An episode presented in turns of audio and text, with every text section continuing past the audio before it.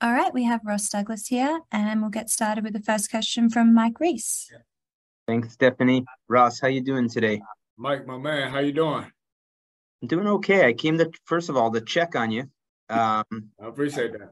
I saw. I I'm guessing that the takeoff Yeah. was hard, you know, and I just sort of literally, I just wanted to check in with you to just see if you make sure you're okay, you know. Uh, it's it's funny because my senior year at Rutgers, we actually one of our boosters paid for a private concert for the Migos. So we went to his house. It was like 40 minutes away from campus, and the Migos came in. They put on like an hour private concert for us, and so we got a chance to meet Takeoff, Quavo, and Offset. And I mean, those guys, you could just tell how tight they were. They were family. They wanted to see each other win. So to see that news this morning, I mean, I grew up watching, uh, listening to the Migos and watching them grow throughout their career. So it hit a little different. And I just want to send condolences out to Takeoff and everyone who's affected by this. I know a lot of people in the hip hop community and the music community are deeply affected by this. So condolences to the Migos and everybody who's involved.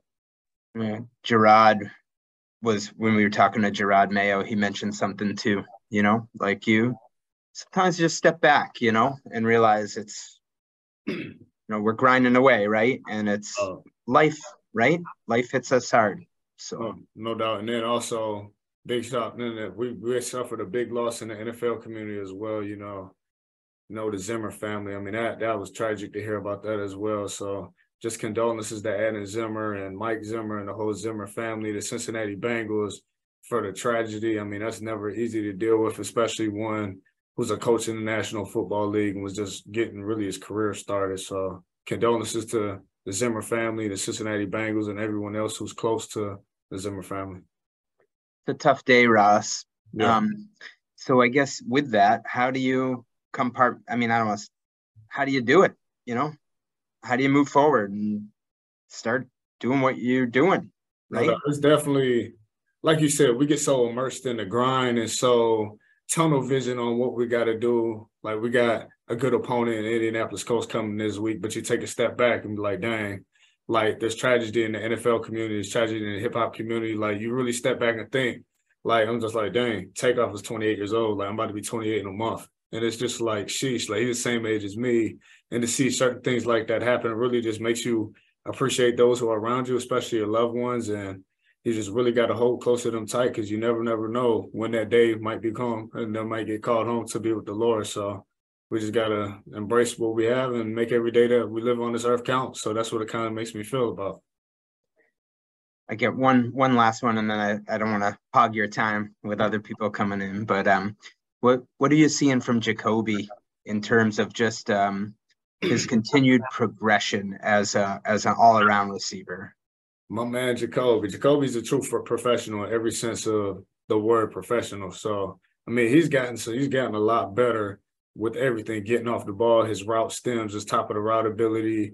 His he, was creating separation, but now he's it's hard pressed to find another receiver in the National Football League that creates as much separation as this guy. So he's truly getting better. He's a leader on our team. He's dependable. He's reliable. You know what you're going to get out of him every single day. It's really just great to be a part of that process with them, but he's really take the onus on himself and he's really try to rub that off on his teammates too. So he's just a young player who's continued to ascend. And he's going to continue to get better, and I'm glad to be a part of the journey with him. And we're going to do everything we can to make sure that he continues to get better and better. Thanks for the chat, Ross. No, thank you, Mike. Appreciate you. Next question, Karen Guregian. Hi, Ross. How are you? Hey, Miss Karen, how you doing? I'm doing fine. Uh, I'm just curious about the red zone. Uh, I was looking up the the statistics aren't that great uh, for you guys. You're you're kind of down toward the bottom of the league.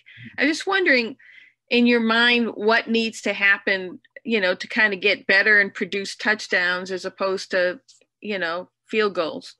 Karen, that's a great question. You know, we talk about the red zone, that's where the most points are exchanged in the NFL, whether you're talking about touchdowns or field goals or anything like that. When you look at us just red zone offensively, a lot of our problems have come just from hurting ourselves, whether it's been negative plays or penalties. So if we start there, we'll definitely improve what our red zone chances could be like. And we've done a better job here against Cleveland, against last week when we were down there a couple times of really being able to really finish drives and have sustained success and really punch it in when it mattered. But that's something we just got to continue to emphasize because that's where the most points are exchanged in the NFL. And we got to continue to just practice hard and really not beat ourselves when we get down there and just continue to try our best to punch the ball in the end zone. Yeah, I guess it's good having a guy like Nick Folk when the, when that doesn't happen. Um, no doubt. Um, just getting back to, I know, I know, uh, you you talked about uh, the losses in the NFL, but I just wondering, like in terms of the day with uh, it being the trading deadline. I know it, it wears on some players, kind of wondering if they're still going to be here or not here. Does it impact you as coaches as well? Kind of trying to, you know, maybe not have guys you've been working all season with, that type of thing? It's definitely a very different time because when I know a lot of fans and all that like want to think everything is so transactional in the NFL, but these are guys who you build relationships with. You're with 24 seven. You coach them. You get to know them families. You get to know them as people. So it's now that's transactional. There's a lot of emotion that's behind it because when a player gets traded or a player gets released, I mean that that affects their family. That affects a lot of different people. So as a coach, you're just sensitive to the fact that it could be life changing for a lot of different people and whatever happens on that end, I mean, we just handle it. There's still human beings that we're talking about. We're not just talking about guys that are like, oh man, he does this. He's going to get traded all the way out here. He's going to get traded here. These are human beings that we're talking about. So we have to be sensitive to that fact. And definitely as a coach, it's emotional because you grow so close with these guys because how much time you spend with them. So that's definitely, definitely be hard. Thank you, Ross. No, thank you.